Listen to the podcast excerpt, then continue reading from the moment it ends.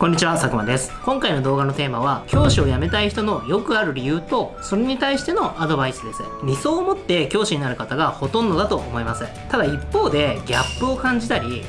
道に進みたいと考えるようになって、転職をする方も少なくはないんですね。私たちは教育業界専門の転職エージェントを運営していて、数多くの教師の方の転職を支援しています。そうした経験、実績から、教師の方が現職を辞めたいと考える理由や、それに対するアドバイスをさせていただきます。できればと思います。それでは始めましょう。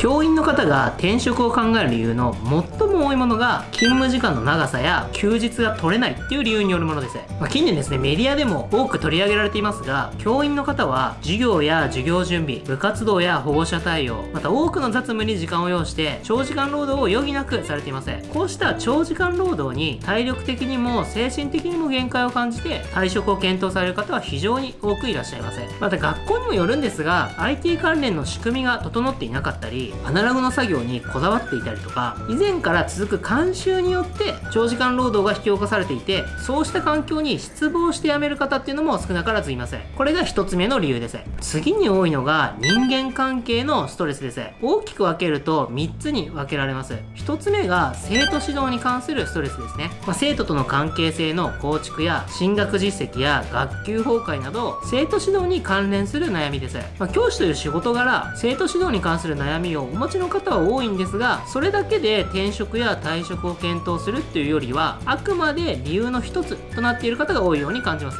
決定的な理由になっているというような印象はあまり受けません。続いて保護者対応です。いわゆるモンスターペアレンツと呼ばれるような理不尽な要求や要望をしてくる保護者の対応のことです。これに非常に悩まされている方っていうのは多くいます。で、これで精神的に疲弊してしまって辞めたいと考えるようになるということは多いようです。続いて意外と多いのが教職員との関係です。特に管理職、教頭や校長の方や先輩、ベテラン先生との関係性に悩む若手の先生というのは多くいらっしゃいません。去年ですね、学校での教員のいじめなんかもすごくニュースになっていたと思うんですけれども、ああいったことっていうのが、ご相談にいただくことというのは正直多いです。教員の管理職の方と良い関係が築けていない場合は、生徒指導や保護者対応に悩んだ場合でも良いサポートやアドバイスが受けられずに、状況がより悪化してしまうということもあるようです。この人間関係は非常に精神的な負荷が大きいので、転職や退職の要因の一つになっていることが非常に多いで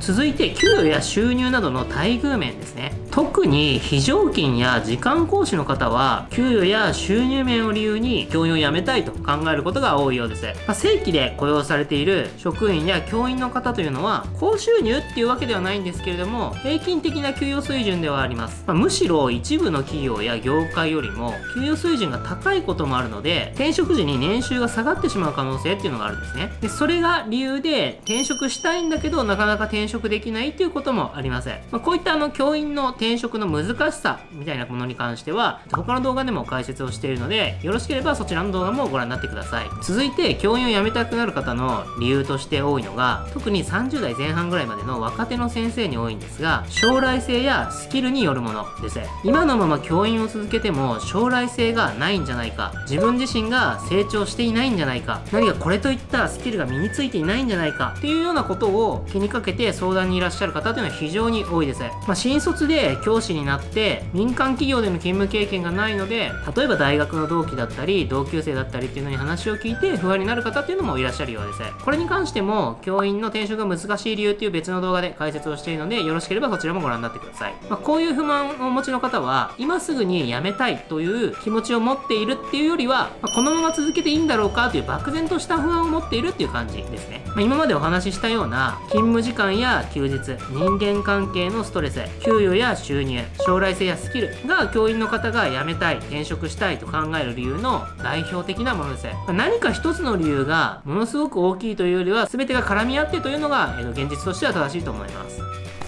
で、ここからは教師を辞めたい方へのアドバイスを簡単にさせてもらえればと思います。多くの教師の方の転職支援をしている立場からアドバイスをさせてもらうと、一度本当に辞めるのかどうかはともかく、他の選択肢を検討してみるというのはいいんじゃないかと思います。実際に我々の会社に相談にいらっしゃる方でも、結局転職活動はせずに現職を続けようと決める方も多く、それはそれでいいんじゃないかなというふうに思います。また途中まで転職活動をしてやっぱり辞めたということで、現職に戻ると、現職のままで働くっていう方もいらっしゃいます。で、悶々と悩むんじゃなくて、こういうふうに一度行動してみて、その上で意思決定をするというのが非常に大切なんじゃないかなというふうに思っています。で、そういう意思決定をするためには、なんで自分が今教師を辞めたいと思っているのか、で、辞めて得たいと思っているものは何なのか、逆に辞めて失われてしまうものは何なのか、こういったものを整理する必要があります。全ての要望が叶う理想の職場っていうのは正直ないです。で、こういったことっていうのは一人で考えていてもなかなかモヤモヤして前に進むものではないかなというふうに思うので、専門家に相談してみるというのがいいんじゃないかなというふうに思います。具体的には我々のような教育業界専門の転職エージェントを運営しているものに相談してみるというのはいいんじゃないかなというふうに思います。もちろんですね、お知り合いや友人に信頼できる方がいらっしゃるっていうのであれば、そういった方にご相談するっていうのもいいと思います。なかなか転職とか仕事のことになると相談しづらいっていうこともありますので、悩んでいらっしゃるようであればお気軽にお問い合わせいただければと思います。我々は教育業界専門の転職サイトも運営しているので、多数の求人を掲載しています。もしよろしかったらそれをご覧になっていただくっていうだけでも、なんとなく相場が分かったりっていうのがあるんじゃないかなと思います。このチャンネルではキャリアや転職活動に役立つ情報を定期的に発信しています。